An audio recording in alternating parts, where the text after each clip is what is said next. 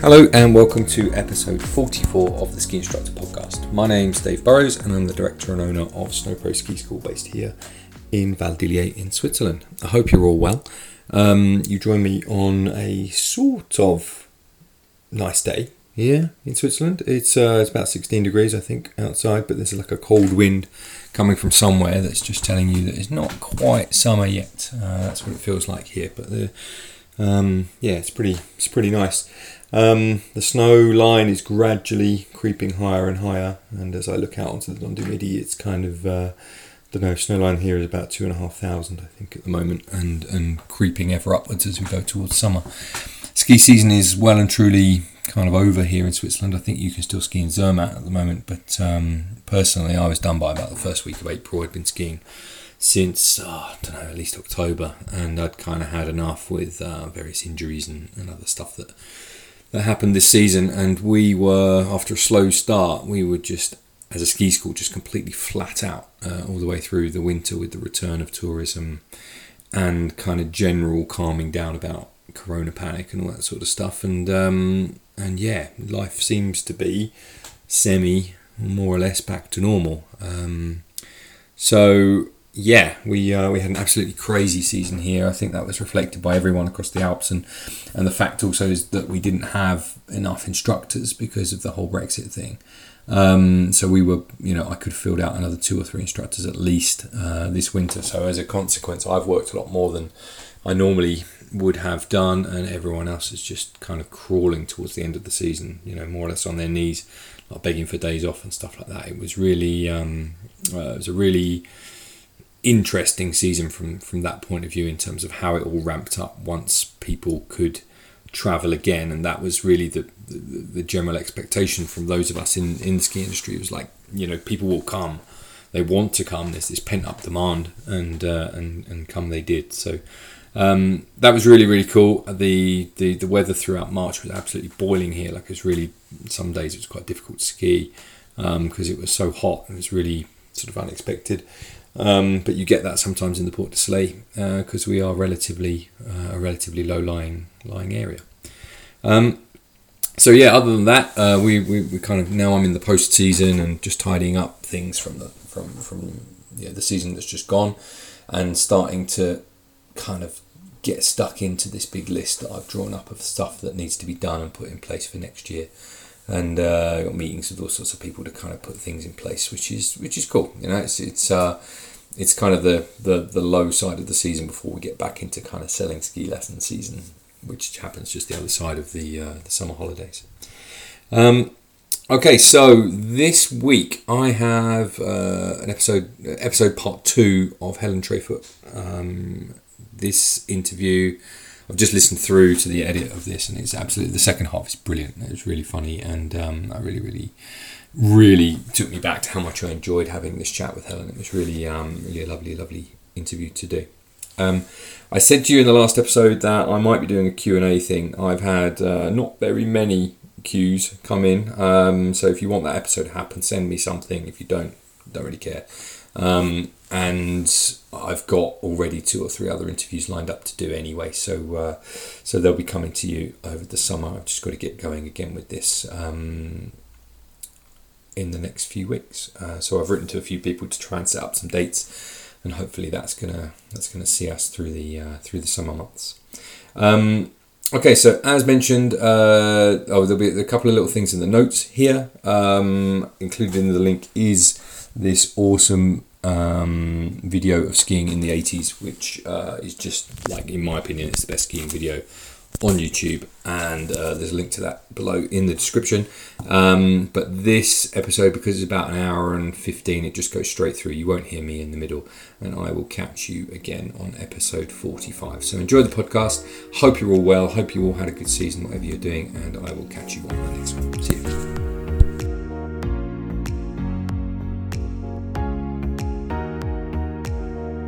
These, this finally, I'm going to get back to it. the age ranges that we were talking about mm. before, 0 to 5, well, 0 to 5 is it's like, it's no like, one's skiing at 0, but yeah. like 3 to 5 is is that initial age where like you know the head is proportionally heavy. Everything Mm. moves as like a monoblock. Yeah.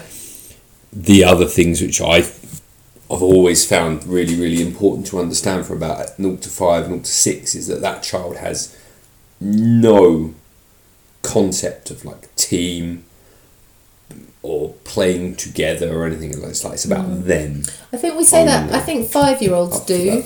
You You, know, we. Yeah, I think they do. I think they do. In I football, think, I find them to be quite. do you? They don't want to give the ball away. Hmm. You know, I've got the ball. Isn't it? Why would I pass it to little Johnny over there? Okay, that's Like- interesting. I've noticed more with children as they get that between at about five, at Mm. about five, maybe four sometimes, because I think those those I think blocking it into at five years Oh, old. no, for sure. Like, we- yeah, yeah. We have to put a we have label to on be it somewhere. careful. We put Yeah. a label on it, but those those markers are very dependent on different children. Yes.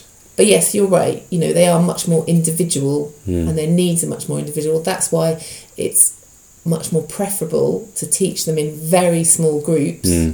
or one on one. Or. Yeah. and that's where And you for not very long. and for not that long. That's why, Yeah. you know, like for me I use the, the I use my sort of program Mum and Me, Dad and Me Learn to Ski where I get the parents to show Oh, to ski with Yeah. the children, Yeah. and then I'm skiing around going, no, you need to do this, you need to do that.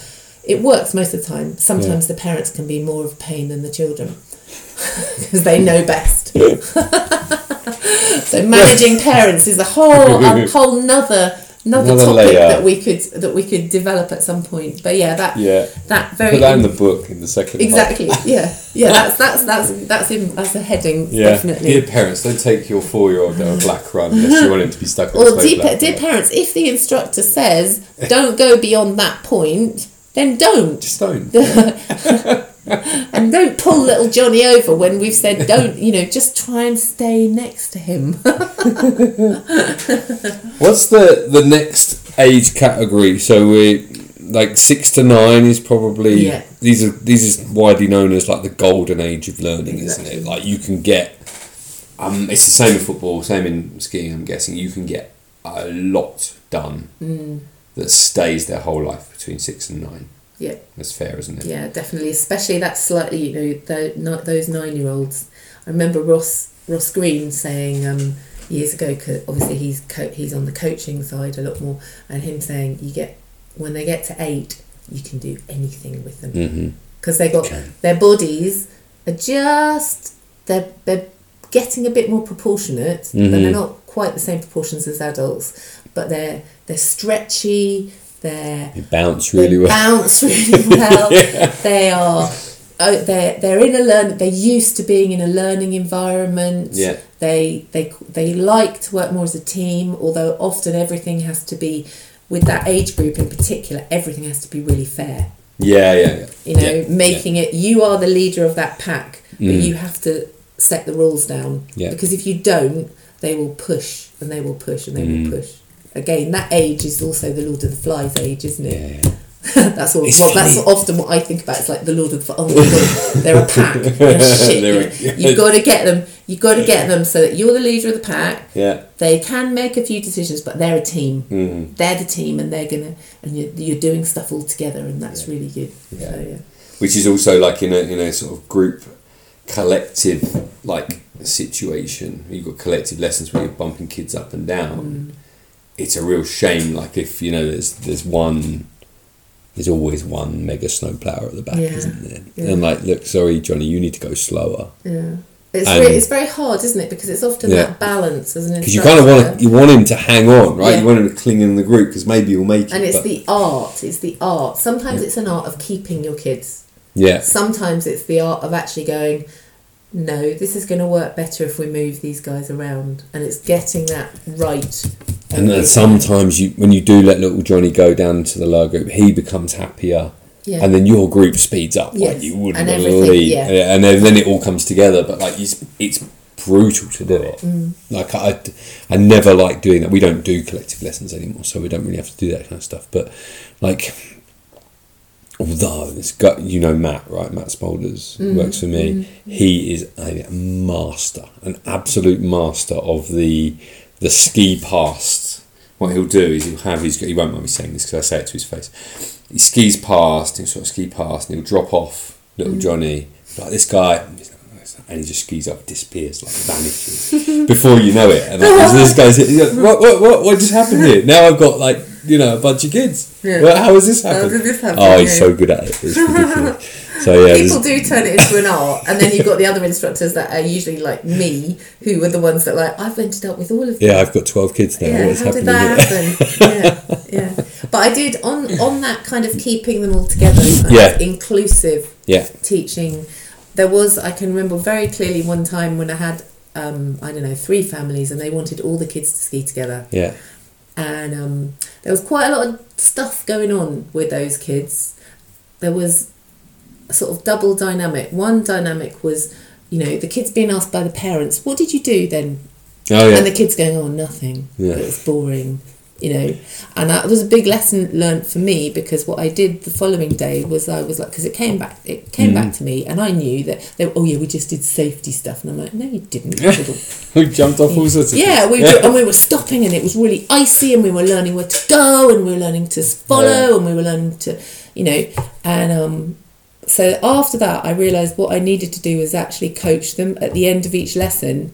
I had to review, Yeah, tell so them what they've done. really Yeah, yeah. fresh in their minds Yeah. what they did, Yeah. because that way, when they went back to the parents, they remembered, and it Mm. wasn't just like, oh yeah, nothing, oh, didn't do much, oh, dunno, dunno. Have you ever had So- a group turn against you talking to Lord of the Flies? You ever had that?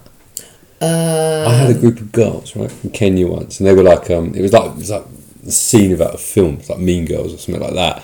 And like halfway through the week, like one of the girls did something really stupid, and I was like, look, you know, I told her off, which I shouldn't have done. But then after that, the rest of the week, the group was like, they just wouldn't talk to me. I was like, crikey, this is back like I didn't know Yeah. anything then. This was Yeah. really early on. But Yeah. it was it was a real lesson in like I've had how people groups can be. not so much with kids. I've had it in adult groups where Oh? I've had and that on an instructor group Mm. where I've had one girl who has completely and utterly changed the dynamic of the group Yeah. because she's been negative and Yeah. really horrible Mm. and in and with that particular person in the end I just took her well I didn't take her on one side I said it in front of everybody else over lunch Mm. and I was just like you are being Horrible. yeah, you're being well, not horrible. I said you're being a disruptive element to the rest of the group. Yeah. You're undermining me, and you're undermining my professional my Mm. professional um, knowledge. Mhm. And you either sort yourself out or you can leave. And I will fail you tomorrow unless you sort your head out. Hmm. but that was quite good because I had the fail. Yeah, yeah, I, yeah. You've I got probably, like the ultimate thing. I probably left it too long as well. Yeah. Instead of nipping it in the bud sooner, I let it go and tried to ignore it and worked again with but against this girl who was undermining me Mhm. all the time. It was horrible, Mm, it's horrible. Some people are like that though. really horrible. Yeah. You just get weird people in life. Mm. Okay. But I had um, going back to like Yeah. managing your groups Mm. and managing like a, a split ability. Yeah. And it was it was a long time ago, and I was working. I was actually working in Les Gets. That kind of takes us back down to how I start, Mm. where I started, and how I ended up here. But I was working in Les Gets for Bass, I think. I think anyway, it doesn't matter. And I had this group, and they wanted to stay together, Mm. and they weren't the same level. You know, I had sort of basic parallel skiers Yeah. and, and a power pl- couple of power plovers. The li- I kept calling her the littlest hobo and she was so. And I suddenly and I just thought, how can it? because we had to get off the easy peasy slopes because the other kids were pushing and pushing and pushing, and they they kept going, oh, she's left behind, or they they would be nice to her and then not nice to her, and it was hard work. I came up with um, so how can I get them from here to there without that kid freezing on that steeper Mhm. slope and without while making it interesting Yeah. for everybody? And I just used human slalom Oh yeah. and I set it up on a really easy slope. Mm. That's all we did all day was human slalom. But I set it up because obviously human slalom can be dangerous. Mm. There are it's got its pros and its cons. Yeah. So I was very careful about the safety side of it and set it all up. But we set it up, and of course, if you do do human slalom, if you do it right, each child can go at their own speed. Mm.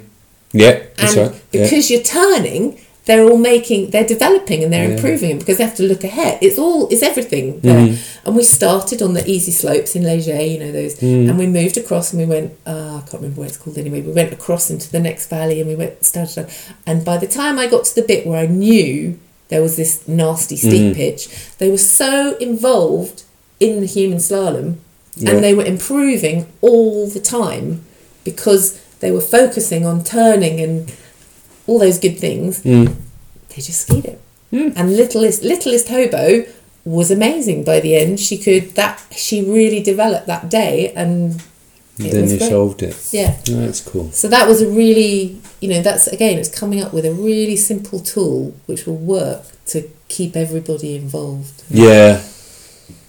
Whereas the alternative would be like, I'll just drop her off. Yeah, Get drop her off, or, or, or, or you know, slower. have it as a fight, or go really Yeah. slowly around the mountain and have everybody else get really upset. Yeah. Yeah. That's one of the things that I have kind of learnt from the years that I've been teaching groups in football and, and skiing and stuff is that you've got to focus on it's just like it's the reality of teaching is that you have to focus on the group, the majority of the group.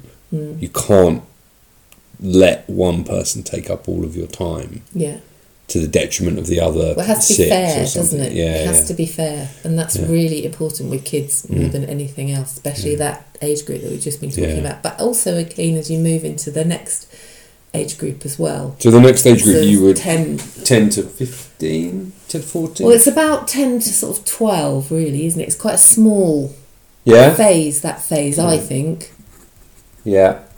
And we. Certain other things become important at that age. Mm, and They're a when bit more you're getting. developed physically. Yeah, and you're getting the girl. At that age, you're getting a bit. The girls are developing much quicker than the boys. Yeah. That 10 year old bit, that's when the girls, even earlier than that now, but the Mm. girls are beginning to change physically. And they are all the way along, often, I hate to make these sweeping statements, I but think sweeping girls are much more. Yeah, yeah. chatty, Yeah. much more, you know, boys will just do it and Yeah. uh, and all that stuff is becoming more Hmm. at that age. That that girl boy divide though there is is is much bigger, and those Mhm. physical changes because this that the age group before that Mhm. six to nine, that's when their bodies are actually pretty similar. Yeah. They're fairly homogenous, aren't Mm. they? Yeah. Yeah. So And then the. Yeah. So then, like, puberty, pre puberty arrives, doesn't it? And then that.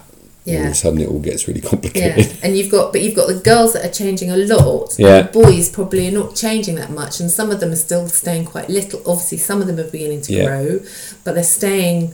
They're quite. They're just the same. Yeah. And the girls are becoming much more complicated Yeah. in every way, physically, yeah, emotionally, yeah. and, for and sure. socially. For sure. And they come to regard the boys as like a little bit like rubbish Yeah. because they're, It's they're the not. separation, Yeah, isn't yeah. it? It's real separation, but they kind of want them. The girls are more emotionally, maybe a little bit more emotionally mature in some ways, and they're Mm. sort of looking at boys as, like as silly. potential boyfriends or Yeah. silly. Yeah. So yeah. Okay. yeah. Yeah. You know, it's the but the two things, isn't it? Or Yeah. Well, boys are a bit of a pain, but you know, when I'm older, they're going to be, you know, oh, such and such a pop star or whatever is. This is this is the kind of female perspective we need on this podcast. like, I never really considered. This. and then what do we consider everyone post twelve like teenage years, and then Yeah, but then that's your early teen. I think you've got early teens. You then got early late teen, teens, late haven't you? If you if you really break it down, I mean, in Mm. the books, it's all just teenagers, and we lump them all together. But that's you know when you put a thirteen 14 a yeah. thirteen year old boy and a and an eighteen year old girl Mm. or a seventeen year old girl, that is mm, a huge difference. Huge difference. yeah, yeah, because post puberty you've also got a whole bunch of kind of extra. You can't ignore this, despite all the claims of the people who talk about equality all the time. Like physically, boys become very, very strong Yeah. post puberty, and you know are immensely strong compared to girls, Mm. even And of even of much Absolutely. I mean, my daughter's now 16 Mhm. and she is incredibly strong. You know, Mm. she's doing, she's at school in Chamonix, she's doing climbing, she's done gymnastics all her life, she swims, everything. You know, she loves it all. Mhm. And she's really strong, frighteningly strong. And she said to me the other day, she said, Mum, I've just realised I'm just not as strong as the boys in my Mm. group.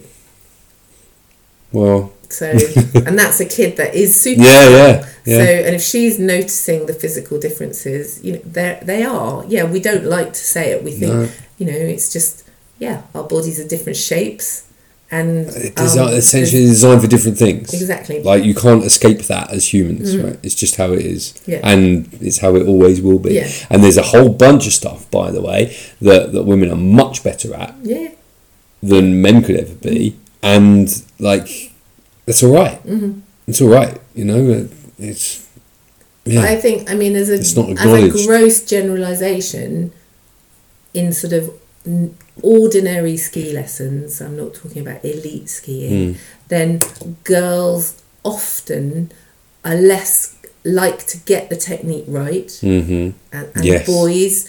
And so we'll ski a little bit more slowly and then get faster. Mm-hmm. And boys will just go for it and fall over and go for it and fall Yeah. over. And then, and that is a, it is a gross generalization, but that is what That- happens. Yeah, yeah, I agree. And um, That's what I've seen. yeah, for sure. And and the, the, what's interesting about that is that when you, if you have had girls who have gone through like their teenage years doing that thing, I've known some very very kind of timid mm. skiers, but are technically good, but don't really like going very mm. fast.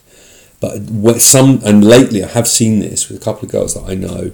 Um, that they have arrived at like sort of full womanhood, I suppose, eighteen or whatever, and they ski beautifully mm. like, and powerfully and you know stylishly, and you're like, wow, okay, it just took a little bit longer to Yeah. arrive, and they weren't just bluffing Yeah. like you see with a lot of teenage boys Yeah. who are just like masking lesser skill with power. yeah, yeah. You know, like It is sad though that, I mean, that girls are still coming through and they, they won't, they don't want, they hit that age, mm, twelve, yeah. and they stop wanting to push themselves, and they are. Why is that? they are what have you more seen? interested in they they are they do lose interest Hmm. in that sort of personal performance side of things they're more interested in social things So how can we harness that as instructors? i don't know because i think it's a whole i think i mean i know that you know BASI have talked about how can we get more women into into the into the ski business i think I think that's it's just the divide when they do. I think, but I think it's the divide. I don't think. I mean, Amelie said to me two years ago during lockdown, she's like, and that was really interesting because at the start of lockdown, she was on one week on, one week off, Mhm. and she was 14, 15. And uh, she was like, Mum, none of the, all the boys are kind of, once people were allowed out a little bit Mhm. more, the, the group of boys that were the same age as her were going off as a little gang Mm. and creating um, paths in the woods, Okay. you know, to do their mountain biking or they're they're going out hiking Yeah. with their they're taking their skis and they're making they're building jumps and they're doing stuff and Amy's like, I really want to go and do that, but none of my girlfriends want to do that. They don't. Mm. They just don't want to. No, They want to they're different. do other things. They want to go down. They want to go down to the lake and chat with each other Yeah. and take pictures and you know Yeah, now, do you think stuff. that that's because that's how girls are, or do you think that that is a that is something that society has kind of imposed on them in some know. way? I don't know. So I think it's just how they are. I, I, I, I mean, I. You- you I do get feel, exceptions I to the feel norm. bad saying that it's what you said, yeah, but you don't I have to think- say it. I think I think it is. Yeah? You know, I'm not. I mean, you know, females in sport, Mhm. you have to be a different personality. You have to be a different character to the other ones. The And- ones, the one, the, the pro, the pro I don't wanna slag off sport. lots of no, women, no, but- but the pro but- sport females that I've met are not like the majority of women, Mm. and I don't know what creates that. But may, so then maybe if we if we're looking for solutions, maybe we say that Dave's great idea of big girls day out social skiing is a way to keep girls Yes. involved in sport Absolutely. by taking the pressure off and making it uh, about a day out with their mates Yeah. rather than And and going back to the thing that it doesn't have to be about technical performance. no. It's like here's a day with your friends with it- ski tips. Yeah, Yeah. and also it doesn't have to be about going really fast or dropping off big jumps or getting the thrill in that way. Yeah, You can have it, and and it's okay to Yeah. have those people, those girls doing that, and the boys doing that. That's okay. It's fine, and if you. That's okay. I think that it's like it's not allowed to be okay anymore, and it. But it is. It is okay. It's what we are different. I think it's okay to be different as well because that's what attracts us to each other, isn't it? Mm. You know, that's why like boys are intrigued by girls. That's why girls are intrigued That's by why boys. get divorced. yeah, as well because we don't understand each other. No, there's a bit of that. But like they're, they're driven deep down probably by quite different things, and and that's what makes. God, I can get. No, no, I think you're right. Like it's it's what makes us interesting to each other, mm-hmm. isn't it? Yeah, I, I think so. It's I like think- yeah, I think women are wonderful, Mm. but like impossible to understand. but you just accept that as part of life. Yeah. I imagine it's And the same on the other. Why don't you Why don't understand us? why is it the And men are garage going? I'm not a man. I'm not a mind reader, and it starts way back, Yeah. way back. And I. I agree. I'm not sure. I don't think it's socialization. Hmm. I think we're just born. We are different, and that's not to say that you might get some men who are more Yeah, quite right. Yeah, female, and some females that are more yeah, male. yeah. you know, and that, but not, they can be more male just in their outlook or mm-hmm. how they're driven to do something. We've and all met people like that. That's okay, Yeah. you know, and I, and maybe that's maybe you know, maybe there's a certain amount of females in sport are. Are, why are we like this? Because we just I don't know. Why are we like this? Why are we more determined? Because that's a determined personality. That's Yeah, I don't know. it doesn't make it wrong, does it? No. It's just how it is. Yeah, I, I, I think there's there's a bit too much of trying to put Making Trying to- trying to everybody the write- same. yeah, trying to write, also trying to write like perceived wrongs here and there. Yeah. You know, this is why I was a little bit weirded out by this whole. And correct me if I'm wrong, because I'm not sure. I'm hundred. I haven't really hundred percent pulled it through. When all BASI was talking about all that stuff to do with like, oh, there's not enough women, you know, coming through the system, and it's only like 70-30 or something like that. And I'm just like, well, what if, like, if you're if you're a woman who wants to be a full cert ski mm. instructor, mm-hmm. and you have the motivation and desire to do it, if I make it easy for you, it patronises every other woman that's gone before you, Yeah. right? Yeah. So it's not the thirty percent thing. The fact that it's there's more proportionately more males than females getting to that level. It's not because the exams are too hard or anything like that. No. It's not. just the proportion that comes I through. There's no equality. There's no. There's no. Um, there's no difference in the equality of opportunity. Yeah, I agree. Right. I agree. So if you want to make it, you work your butt off like all the other females have done before you, Yeah. and you just do it like all the boys have had to do it at the same time. Yeah. There's no. There's no like. There's no person at the top saying, Yeah. you know, if you're at the level, you've Yeah. got to believe also obviously that the trainers at the top level Yeah. are judging everyone equally, which I'm sure they are Mm. because that's their job. But long story short is like if you're good enough, then you'll get there. Yeah. That's it. Yeah. So so, so why then? I don't know. Like that's as far as my thinking has gone on the whole Yeah. subject. I mean, I suppose there's a little bit of the of the understanding, like um, issues like women's menstruation and how that affects performance Mhm. is an, is important if you've got a male coach running Yes. or a male trainer. Those things are important to understand and to know about. Mhm. Um, but yeah, I mean, generally, yes, it's it, is what it is. You get Yeah. on with it, and I think it's. I think a lot of the reasons women. Well, it's to do with women in sport, but women like different sports. Mm. That's why in schools, a friend of mine, she's the head of teacher, head PE teacher.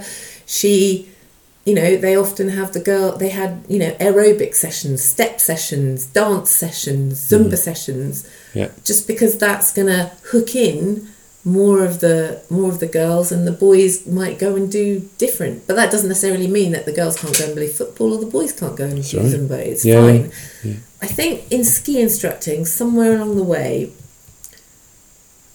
it's quite poss- it's quite a long journey.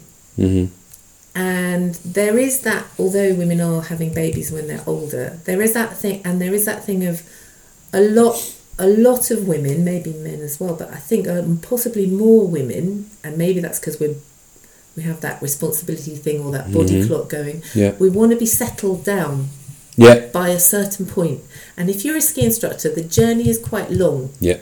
Agree.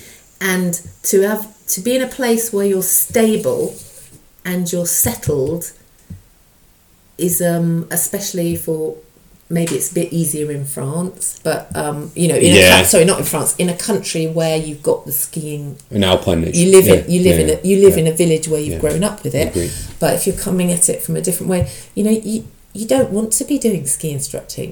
Hmm. you want to you know you want to have a job where you can you want some more some kind of more stability and Yeah. and the boys can kind of do they can roam around and be free for Yeah, longer yeah, yeah, you know I I, mean maybe oh god No, maybe no, people no. are going to really slate me for what I'm saying here and oh, but um Consider this, right? This, I think this is a British Association versus like a French perspective. Hmm. Let's say you're Anne Marie who lives in Vacheresse.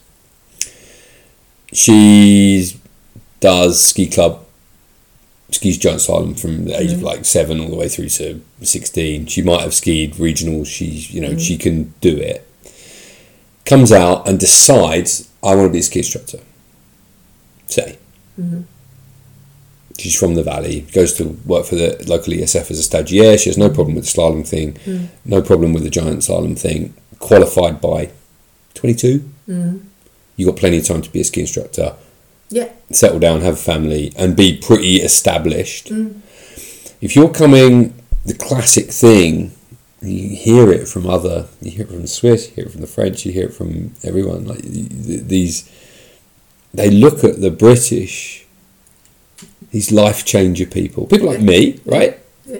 And I remember being, by the way, in a real rush mm. to finish off I think all my us Swiss exams Yeah, in order to qualify before Zoe arrived, right? Yeah. Because I knew that I wouldn't have the time to dedicate to my skiing after that, to ski to the level that they wanted, and secondly, to do like the endless translation work that I had to do to learn all of the Swiss mm. textbooks and stuff for the for the for mm. the, the, the, the, the oral exam, and I just knew it wouldn't be possible. So I had one shot at it, mm. and luckily I managed to do enough. Mm-hmm. But if I hadn't got it that year, I pr- That it would- probably wouldn't have gone because my life then completely changed with the arrival of kids. So if you're doing that whole like BASI life changer thing, I used to be an accountant in wherever, and now I'm want to be a ski instructor. Well, you really like you know you're really up against it then, aren't you? Mm-hmm. Whereas here, I think they start a bit younger at it. They do. I mean, Emily started at sixteen. She's in the club, um, Yeah. but that's interesting. That's interesting as well because then there aren't as many girls. There are three, girl, four girls, Mm-hmm. and seven, eight, nine boys. Yeah, That's already there. in the in the, the, the formation for the school. Yeah, yeah. for, for ski instructor at the weekend. At the- at what's it called, the UK at the ski. No, Right, uh, at, um, UK, I'm they start doing formation before they go for their test technique. Oh, start right, doing yeah. formation with the local ski club. Cool. and that's funded by the ESF. And then the ESF, this is how the whole system works. Then This the is ESF how they get them to come work. then say, right, like Emily during this holidays, she has to work every afternoon Hmm. and she has to help out with the ESF lessons Yeah, because that's part of what they do. That's you know where we subsidise what you do so that then you we get you as a ski instructor wow. to come Yeah, help. okay. You know, to, that's Yeah. how it works. Yeah, you of- get the buy-in, right? yeah, you get the buy-in. Yeah. But even at that stage, if we go back to that female male thing, there are less girls than boys. The dropout has already happened. Oh yeah.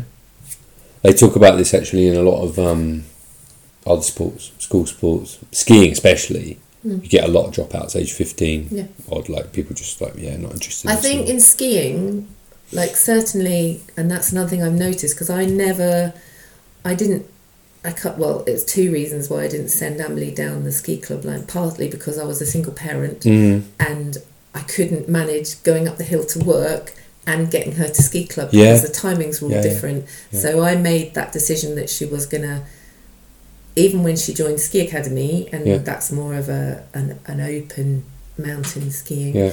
Um, she she only went once a week for quite a long time Mhm. because she had a day off, and then when she was doing gymnastics, she did gymnastics one day and skiing the next day. Mhm. Whereas if you join ski club, you are expected to go Wednesday, Saturday, Sunday Yeah. every week. Yeah. Relentless. And as you get older, some kids choose and they do music and whatever as well. But as they get older, if they don't, if they're not there, if they're not com- showing Mm. that commitment, then they will get side sidelined. Oh yeah. Which Yeah. well, they will because Yeah. they're not putting the hours in that the kids that are there Yeah. all the time are. Of Yeah. course they will. It's just the way of it. Uh huh. But the girls' dropout is is definitely there. And Amelie says it's it's interesting because you know the other two girls or the other three girls got the lift and they're like, oh yeah, we're, we're just going to sit out on this one, and they skive off Mm-hmm. and they sit up at the top and they look at their phones for a while, or they do, the boys are involved, Yeah. but the girls are like, "Mm, yeah, I'll do it when I feel like it, or Yeah. just and I don't know. I don't know what that is. Because it's partly because they know all the drills, so they they've done them all their life, so they're bored. Yeah. They're involved in other things. Their head is somewhere else. Yeah. I don't know. Whereas Amelie's hungry for it, but then she's Yeah. hungry for all sports, so she's just a, a kid that is like that. So um, Well, that's good. It takes all sorts, I it suppose, takes right? it takes takes all sorts to Yeah. do it. Yeah.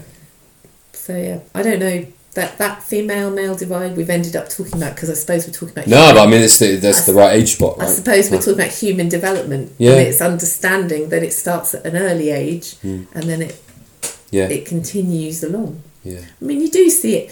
You know, you see the little boys when they're three and four and five, and they don't care, and the little girls are being little girls, and that's not because they've been met. That's not nobody's told them to be like that. No, well, this is this is what I'm going to say. They just like, are. They just are.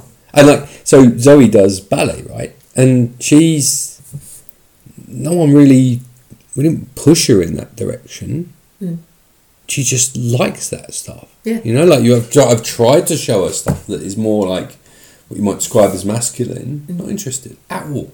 Mm. Lately, she's going in through a phase of like building stuff, which is cute. Like she's like building houses and designing things and that stuff. But it's only because she's getting to cover everything with like glitter and like sparkly paint and stuff. Like, well, if all of this was blue, like you wouldn't be interested in it. Like, Yeah. oh, it's bizarre, Yeah, and it's not. And we have not cultivated this. yeah, Like it's just like we have said. Well, we will just follow whatever direction that Mm. that you know her her interest takes her in, and it's. it's but then maybe it is because it was there. Because like when I was little, like Mm. things for example, Lego Yeah, was red, white, yellow, blue, yeah, green, yeah. and now it's you get pink Lego. I see, yeah, it's true. We get- built a we built a cat. What did we build last night? A cat groomers out of Lego. Yeah, Like, but she built it herself. So like- but she built it. Yeah, yeah, she built So herself. I don't know. yeah. I don't know. All I can say is that you take your little kids, you look at them, you listen to them, Mm, and then you tune in as to what makes it work for them. Yeah. And that's what's really important. yeah, yeah. And you I just think- tailor it to them, right? Yeah. Like, yeah. No, agree. And that's Agree. yeah. And that's what it comes down to.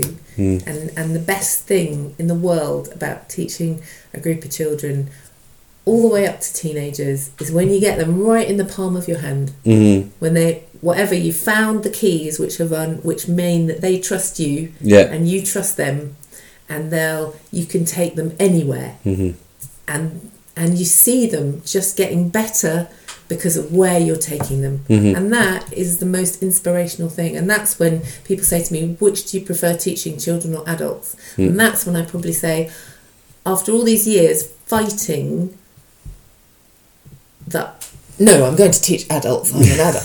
Oh, I much prefer I'm going to teach. I'm I'm going to teach. I'm going to teach high level skiing No. and all this stuff. No, and actually, the these days I've just gone. Do you know what? Yeah. Give me the choice, and I'll I'll take the kids. Yeah. Because it's it's awesome. It's simple and it's pure Yeah. and it's fun. give me a kid between six and nine any days of the week, and I will go for it. Yeah. You wouldn't believe. Yeah, it's and true. it's lovely. Even if you get a kid that's nervous, Yeah. or that you know, you find those keys that unlock them, and they get better. yeah, And with adult holiday makers, you can you can. I mean, we can all do it. We can Yeah. find the keys that unlock them. We know what's going. We know how to help them, Hmm. and we we can give them stuff, and they can have fun, and they can explore the mountains. But they're not going to get that much better. They're not going to get. You know, they're coming for a not week, a year, and they don't really. Yeah. They don't really want to. They've got an idea in their head that they want to yeah, you know look amazing or whatever it is you know they're but actually they just they just want to enjoy it and have a bit of you know but you're coaching them round the hill and being nice to them and that's as far as it will go next year they'll come back and Yeah. you'll probably do the same things with them and then Well, it's kind of and they'll have a inevitable, isn't it? You ski one week a year. Yeah. Like you, you can only get so much better. Mm. I think the focus, like if you if you're if you're coming as a tourist, surely it's like welcome to my region, welcome to where I live. Like here's all the stuff. Mm. I want to make skiing. I want to identify quickly on your first or second day the thing that is going to give you the most benefit for the least amount of effort, and so that you can enjoy the rest of your time. And so you while we're at it, let's see if we can make it less effort ski. Yeah, so, you, so you don't spend the whole week burning thighs. Yeah. You know, because and that, that that's like a gift. It's like there you go. Mm. It's it's literally as easy. Stand up, balance above your feet, point your feet where you want to go. yeah You know, like it's it's not for some people. I'm not saying everyone, but I remember Jason Shutt told me this a long Mm. time ago. He was like, just he he had reduced. He was an instructor, he's just, but he used to shred the mountain Mm. quite well, you know. And um, he would. He said he's just balance, point your feet where you want to go. absolutely It's balance like, yeah, Yeah. actually, That's it. Balance, point your feet where you want to go. Yeah. Everything else is just your body sorting itself Yeah, out in it order is. to be able to do that. Yeah, or dealing with the equipment that you're Yeah. on. Yeah, yeah, no, I agree. Let's um, let's draw a line under that bit. I, I would love to know. I've been going a long time already. There's a beautiful sunset, by the way, over Lake Geneva. Just looking out of it, it's absolutely.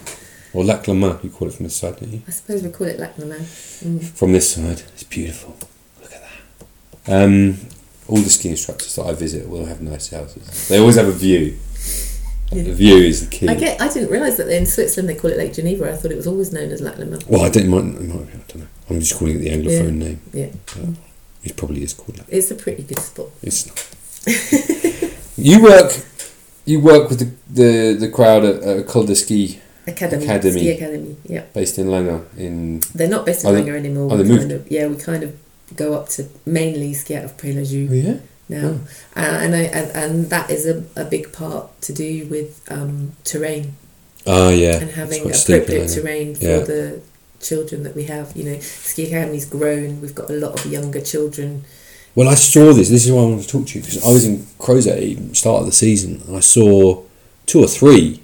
Uh, it was, but it's lovely to ski, see French instructors over on the Swiss Mm. side again. By the way, Mm. like in previous years, like oh, these French guys do it over here. But now I'm like every French guy I see, I'm like yeah, welcome back. You It's so made cool. it!" It's brilliant. like, they haven't shut you down. And um, I saw like two different outfits, like different clubs and stuff. I was like, wow, those guys are really like taking it to the next level. Mm. So you work with those guys. Like, what's it like working with the Frenchies? Um, it's something that I always aspired to do. Okay, So I came here and you've run the British. You've done the whole British I've done all the thing. British stuff. Yeah. I've, I've worked all over the world. I've done American qualifications. I've, you know, whatever. And I've always tried. Um, I wanted to be part part of it and not be separate. hmm And so it was a big it was a big thing. And and I and basically I think I think what it was was I used to always say hello to Johan and some of the and, Yeah. and um, and then I sort of um, I sort of said to him about my idea about you know having something for the really small local children, and I wanted to integrate that into maybe into ski academy if it was Yeah. possible. And um, and he was like, yeah, sure. So the first year it was kids that I'd organised, Uh-huh. and um, and I organised them a little cover for their helmets and stuff like that. I did it all, Yeah. and um, then since then it's sort of grown. And a year after the first year, Johan sort of said to me, "Oh, do you maybe want to wear our uniform as well?" Mm. And and I actually found that a real honour Yeah, yeah, to be yeah. to be a part of yeah to be asked to be a part of a group of low I mean they're a group of local guys aren't they Yeah, but did- that's a big deal, right? and I do feel that it's it's an honour to be to be a part of that team Hmm. and yeah you know we we have our differences from time to time and um, school doesn't. but Yeah. exactly but you know I, I really like being a part of their world and i'm definitely not because i have my own clients as well so i have the my little group and i only take i could have had more Hmm. work but i've got enough with my own private work Yeah, um, so I just said no. I'll just stick with one with one group, and I'll, I'll work with them. So generally, I take the sort of uh, four to five year olds who Mhm. could, who are already skiing and move and moving. Yeah. And and actually, this year I've actually got a little group of three year olds as well Oh, wow. because we've got a lot. Yeah, And we just take them for an hour and a half at the Yeah. end of the day. perfect. Yeah, yeah. But these these ones I take all winter, and then I, as I said, I could have kept them, but then I would have to work two day both week both days of the weekend, yeah, yeah. and I'd have to work the two weeks of the school holidays, and I need one week to actually do my do other yeah, work. for sure. So I just kept it as the one group. So I just Okay. once I've had them, I pass them on. At the moment, they're my Oh. my lovely kids from last winter are with Joël. Ah, Joël okay. Mouton, who is just one of the nicest guys. Yeah. And, um, it's just lovely seeing them skiing about, and they're all parallel. Ah, yes. They're amazing. Do they like? my lovely. Do, so working within that structure, do they do? I mean, how is it over here? Do they do like pre-season no. training for, or is it just like everyone just training- comes together? Tra- it's see, well, from what I, I mean, we do. We get together Mm. and we have a bit of a ski, but mainly it's about lunch. It's so stereotypical. And I think, I, I think yeah, the more I thought, like years and years and years ago, I, I, when I was working a lot with BASI, Yeah. I went to an an ISIA meeting, and I had a real kind of moment of a light bulb moment about how it all works. Yeah. And I was up there, and I was, you know, the girl, and I was, you know, female trainer sent by BASI to go and talk to them, and and they were all talk, and and I did open my mouth to speak, and they didn't really listen to me. And I thought, okay, and it wa- it was to do with the fact that I was British as well as Yeah. as a female. And then um, we sort of skied about a bit, and then we went and had lunch, and then we skied about a bit more in the e- afternoon, and then we had dinner, and then we and then we had, you know, um, appels, and and we Yeah. had um, yeah, whatever degustif, and that, and actually then I thought, oh, okay, so actually, I part maybe um, English speaking ski instructors like to do talk about skiing a lot and like to do um, as the as the um, Swiss director of the Swiss said to me once they do tech the Swiss Germans not the Yeah, others yeah, yeah. but the Swiss Germans do Techniksprach and um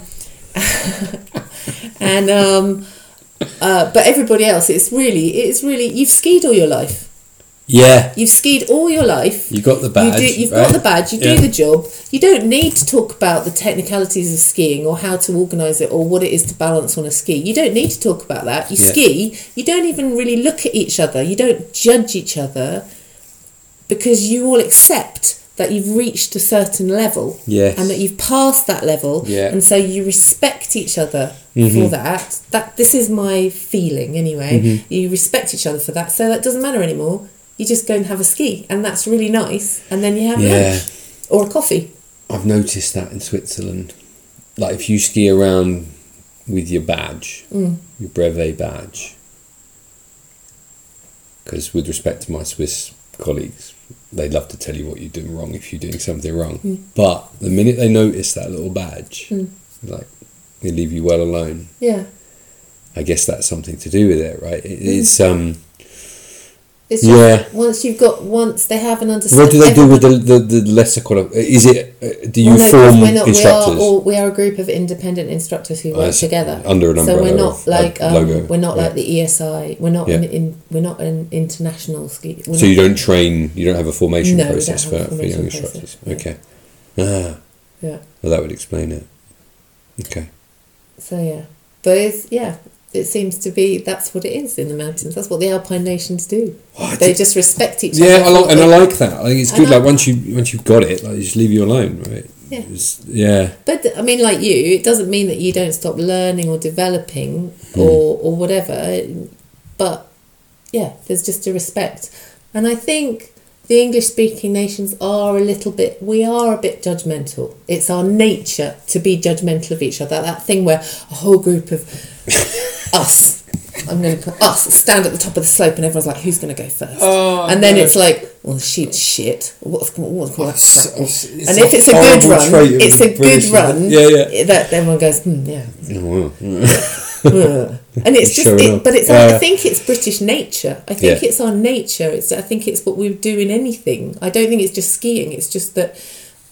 Well, in skiing, well, Dave Ryding's coming along, and and we've got we've had other people in the past. We have Mm-hmm. to yeah, yeah, give them due credit to Alain to to Alain Baxter and and whatever who yeah. and a lot of other people who've come through.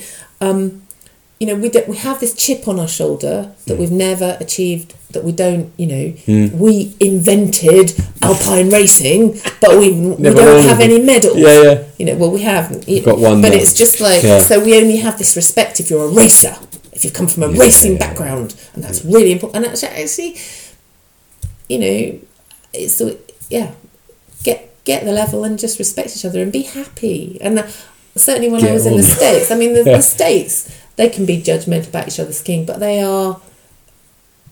Uh, I, I spent some time working over there, and when I came back and did basic courses, I think I brought my the energy that I loved yeah. about the Americans and the Canadians and about how positive they are. Oh, They're a bit about it. over Yeah, yeah. positive. You know, we're over negative. Yeah. But and they are a bit over. Oh man, you're awesome. That's Yeah. so cool. That's so great. But at the same time, um, that positivity is really good. We oh have- yeah, that's a great idea for steering skis. That's fantastic. Oh, I love that little exercise that you did. And the British will go, hmm. or, or we'll we'll go we'll kind of go hmm, and then we'll nick it and then we'll Yeah, go yeah. and we'll go and do it. it you know, we'll own, pass it off. But you know, it's a bit like mm, mm, mm. I- and and I I, don't, yeah. I, I I genuinely think it's the nature of the beast. It, it, it, do you know, it is like because there's two things come out of that. Like one, we've dealt with, we've just had an influx for some reason. We, a lot of our clients are uh, the guys who live on the other side of that bit of lake. So, you know, they're kind of uh, corporate types who come here, and we've we've we've had a, a big load of Americans lately. American families like new to the region, and they are just a pleasure to deal with. yeah. They're so positive about everything. Like Unless you're on the wrong side. well, yeah, maybe, but like we luckily we don't do that much. But God, that sunset's amazing now, isn't it? um, but like, it, it's it's just great, and they're really positive that there's someone here who like speaks their language and, and can help them and point them in the right direction for everything. And they're just like just nice people to be with. It's like wow, isn't that refreshing? Yeah. You know, and then I find myself slipping in. So I'm, I'm good mates with um, with Phil Brown. We ride motorbikes together, and sometimes when we meet up, it's hilarious because we slip back into that. Both from a similar area of London, we both like or North London. We both slip into that kind of old bit. There's always like a half hour. We're like, oh, just slagging him off. Oh, he's an idiot. And that guy, Yeah. and like, oh, I know that guy. He's a knob. You know, like it's just like, oh, why are we doing this? I know, and You know, we but you can't help it. Can't It's help it. cultural. It's a Yeah, cultural British absolutely thing, is, Yeah. and that's what we do with when you're amongst other. mates, you're like that guy over there. Yeah, It's awful. and it just feeds through into oh, our skiing the same as it feed. You know, Yeah, yeah. it is that. and maybe the setup, right? The, the same way that they do this sort of BASI shootout for the exams. It's like you know you got to ski down to the guy on the last day, and he tells you whether you Mm. you, you passed or you failed. It's like oh, like can we do it like the Swiss do, and just like they score you, and then they send you the po- the results in the post two weeks later. the French like- tell you though. The Do French, they- they the do French face to put- face? Make you put numbers on. yeah, well, that's okay. This is you- anonymous. True. like you're not kind of worried about your relationship bru- with the trainer is all quite week. brutal. It is Yeah. quite brutal. You're a number. Canadians do that too, I think. I, I don't know. I, I you know there's a lot of I think it's again it comes down to that paradigm thing that we expect even though somebody speaks a different language we expect them to be the same, Yeah. but they're not. No. And I suppose that's what that's a continual learning curve for me Mm. to be working with a French with French guys. Yeah, yeah. they don't think about stuff the same way. They don't think No. about things in No, the same way Same as I do. Yeah, And but that's okay. Yeah. I just have to I have to learn I learn from that and I like that. Sometimes I find it really frustrating. Sometimes I'm you know, I sometimes I sometimes think that I've lost a bit in yeah. in translation Yeah. or I'm just I'm a minute I'm a little bit behind, but that's my language skills that I am trying to continually upgrade. Yeah. Um but yeah, you know, it's a cultural difference and The one, the one thing that really gets me about the francophone world is like the concept of client service is on its head. yeah. It's like you know, I'm here, I'm waiting, waiting for you. You over there, you need to telephone me Yeah. to ask me for a ski lesson. Whereas the, in, the, in the the anglophone world, it's like, hey you, hey Helen, come on, let's go ski, Yeah. let's go. Yeah. You can give me some money for it, but we'll have a great time. Yeah. Come on. Yeah. And they're like, they've got the little board outside. and Like, I, I, I'm like mind blown I I, to I try and get anyone to come to my house and like do something. It's like you Yeah. have to you have to ha- chase that guy yeah. to come to your house. Yeah. You couldn't imagine that happening in They, London. it's funny here, but I mean, Bizarre. even when I first moved here, I thought I would be able to create a little toddler group, and we'd have a mixture of local people, Yeah. and whatever. It was, it was, it, it didn't happen. no, no, no. It didn't It's- happen. it and even like now, I've got some quite good Fre- French friends, Yeah, and my French friends are lovely, but they don't, they don't pop round for a cup of tea, No. and they don't phone me up and say. Well, they do. The odd friend, my hairdresser, she's phoned me up a few times. And said, "Oh, do you want to go and climb up this mountain with me?" And I'm like, "Ah, yeah, I really do. Yes, yes, yes." But um, yeah, quite often it's just they are in their world and we're in our world, and then we come together, and that's okay. But it's not. It's Mm. still diff- It's different, and it's just different cultures. And, Yeah. and here, especially in these valleys, people are still very much family yeah, yeah, yeah. and they'll go you know they've still got their parents really close and their Mm. brothers and sisters and cousins and whatever and Mm. and so they they use that family as their support Yeah. much more than us as incomers yeah. So Um, who do you know? yeah Yeah, and yeah. i guess you know maybe in the uk we we are mu- we it's a different culture isn't it? Mm. different. There's a there's a, there's a there's a brilliant there was a brilliant um, thing on one of the Swiss Swiss TV channels, and it was like foreigners' guide or British people's guide as to how to get to know Swiss people, and it was like you have to take it really really slowly. Like don't scare them. They're like birds, you know. They'll just fly away. You got you know it takes years and years. and if you it's have a like- party, this is what I read in my witch guide when I lived in Switzerland. The witch guide was like, if you have a party, make sure you invite your your Swiss neighbours. yeah but notice that they will leave bang on 11 o'clock and Yeah. then they will phone the police to complain about the noise. Yeah. Yeah, yeah, yeah. it's true. Oh, hello. Oh, well, I'm really bad at that now. Now I've been living here a long time. If I get You're- any like neighbour noise, I'm like, hey. Yes, so Please. am I. Last thing I want to ask you before the sun sets, um, which is to do. This is I haven't told you I'm going to ask you this, so it's just because I saw that picture on the wall downstairs. Does the artist in you? You're drawing now. Look at you. Mhm. The the the does the artist in you come out when you're skiing? Yes.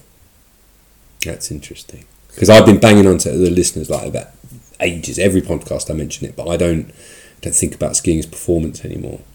It's not. I, I view it as like an aesthetic. Yeah, it's, sport yes. It's not to do with performance, or I think over time, when I was younger, I would. It was about how how does it look. Yeah. It's not about how it looks. It is about how it feels, and I think Mm. that's the same for everyone. But I think my background is is from movement and dance, which is Mm. much more um, kind of now. So people now talk about yoga and talk Yeah, about yeah, yeah. um, Well all, being. the, all the yeah those things are much more integrated into skiing and, and the and the snow sports world. yeah. When I came through, they were really unusual, and people came from a real sporting background, Mhm. and that was quite different. But I definitely, I'm, uh, for me, it's about a feeling, and it's about the dance on the Yeah, mountain, yeah, and it's about yeah the aesthetics, but the aesthetics of being in this environment, in this place Yeah. And being inspired Mm. by being here. I Yeah. think that's that's probably my creative artistic side Yeah, with kindred spirits. to it. Mm. There's cool. um when I went I went down to the south of France for um to sort of cello. I play the cello. I, I know Do you? I don't. I play the cello. Do you say that? I, I learn the cello. I'm At not. ski school Steve, he plays the cello, isn't he? Yeah, Oh, right, okay. yeah. Um, and it so happens my neighbour also plays the cello now. All of a sudden, and Cellos. Mariah plays the cello too. and um, but um, I went down and had um, some lessons with a wonderful teacher a few years ago, and she was talking about the movement of the bow Yeah. and how it's got to be flowing and constant and relaxed and it's about constant movement and not you know coming to the end of a bow is not coming to the end it's like it's breathing and coming Yeah, back yeah, yeah. and though I just sat there thinking this is skiing Yeah. this is Yeah, it is, yeah. Yeah, yeah. and and so yeah definitely I'm hypersensitive to the weight of my ski pole yes me too because um, oh god, this is nerdy, isn't it? I I, I recently picked up um, Leki carbon pole, different type of basket, round basket. But for the previous five years, I've skied with a Komperdell carbon, Mm-hmm. super light, like with a with a round GS basket. And the way that the two poles arrive, yeah the swing completely different. yeah, swing, swing weight. is yeah, yeah. really important It is, it's isn't it? really important Yeah, yeah yeah, yeah yeah, I thought I was on my own with that one. no, no. No. Because all my other instructors are like, what are you talking about? Poles is poles. And people who, when I see, like, I'll see, or holiday makers, but you know, if somebody on an instructor course, I'll be like, get rid of those rental poles yeah, yeah. because they've just got horrible swing Yeah, they do. And they make, and I've lent people poles, my Yeah. sticks, to improve their skiing, and it does. Huh. So yeah, I, Mm. Check this out. Wow. But ma- I don't know whether that's an artistic side of things or, or No, but it's a feeling it's a thing. It's like a kinesthetic thing, and I'm kind of really into that with my skiing right now. Like it's just, it's just you know how it feels is more important than the I- performance. I think for me as a woman, certainly what I'm what I'm has been working on for the last few years is not trying to ski like a man. Yes. And and and part of that is not I'm not saying that they do that. but Yeah. It's my perception of being muscular and setting off and going clicking my poles and then going Ugh! and what I do when I do that is I stick my chin out, which is big enough as it is. and I stick my chin out so that bit is blocked Yeah. there at the top of my neck, Uh-huh. and then I'm doing Yeah. this, so I'm locked and I'm not balancing right. No. And um, actually, it was a guy that I was skiing uh, skiing with, doing some. He was doing some training with me, and he was like, "You ski really well. You just..." And he drew a little smile on the top of my ski sticks, and he said, "Now, every time you start, look at the smile and go." Relax. And that, I just let it all go, stood on my skis, Yeah. and just did what I could do. And I wasn't trying to go fast. I went fast because I was relaxed and balanced and smiling. Mm. Nice. You got you can't you got to have a certain like skeletal strength, but your muscles have to be relaxed to allow You have to be in balance. yeah to allow you to balance right. Like some of the the, the, the greatest skiing the, the skiing that I've seen on YouTube recently was like. In fact, no. It does link in because, like, you can. Sorry, i this is me jumping tangents in my head. But I was watching last night. I know the, the, I'm going to link to it in the video, like the skiing, the '80s YouTube skiing video, best one ever. But it's some some of those old Austrian guys, like um, oh, I can't remember what are now. But it's like from the '80s or '90s. But they're so fluid Yeah. and so loose. Mm. That lovely The- softness. yeah, like they're sort of reaching and Yeah. feeling for the snow Yeah. before, like not not just not this racer thing. It's like get on top of the boot, the top of the turn, and like you Yeah, know, and go as fast as you can Yeah, in a like- straight line. No, like fuck that. Like what what like I think it's different. I think it's like let's send the skis out there and wait. Let's just wait for them to hook up, Mm. balance on top of that, or balance against that Yeah. then let it do its thing. Then you can start to work with whatever the snow is giving you. Mm. You can't just do the same movement every single time. Mm. Just robot after that. aren't you? Like, what's the point? You know? Yeah. I don't know. All right. That's the dance, isn't it? I think It's so. about the dance. I think so. I think it's been like that for a long time, and I think like people who get to a, a certain point in their skiing, ha- that's what that's what we that's why you do it. You like That's transcend why- it almost. Yeah. Yeah. and that's why I was saying I suppose going back to like skiing with the ski academy guys, it's all about going to lunch. Yeah, yeah, yeah. You know, the skiing is the wonderful thing that you enjoy, Yeah. and you do a few runs, and then that's good. Let's Then go. go for go lunch. eat. Yeah, yeah. and that's and that's what that's fantastic. Hmm. That's it. Doesn't have to be about rah, ooh, ee, uh, No, no. and all I couldn't stuff. agree more. Couldn't agree more. Thank you very much for your time. My pleasure. Where can um, where everyone who comes on here plugs themselves? So if people are coming to Chatel and they want to ski with you, where can they find you? Um, How do they get in touch with you? How do they get in touch with me? Um, probably the best thing to do is to um, head over to uh, head. O- I have a website which is Pure Snow Sports, Pure but Snow I don't. I don't use it very often. Okay, Um, so it's usually through Facebook. right. I'll find. I'll add a link to your Facebook profile Yeah, page, and people can get it's in usually touch. through Facebook. Um, It's amazing it's a how many people. message. It's amazing how many people like now book via WhatsApp and Facebook Yeah. message. Like, Yeah. It's crazy. It does get a bit confusing when people contact you on WhatsApp and they're chatting, and Yeah. you're like, "Can you please send me an email about this?" Because I've got, and this is this is probably why I'm sitting here with this great big pile of stuff because Yeah. people are on WhatsApp and then they're on Messenger, and I'm trying to pull it all together There's on a- my email and There's a lot of inquiries on this table, that's for sure. mm, yeah. L- listen, thank you. I've enjoyed this so much. oh, it's great. Thank you. Thank you. Be nice to chat.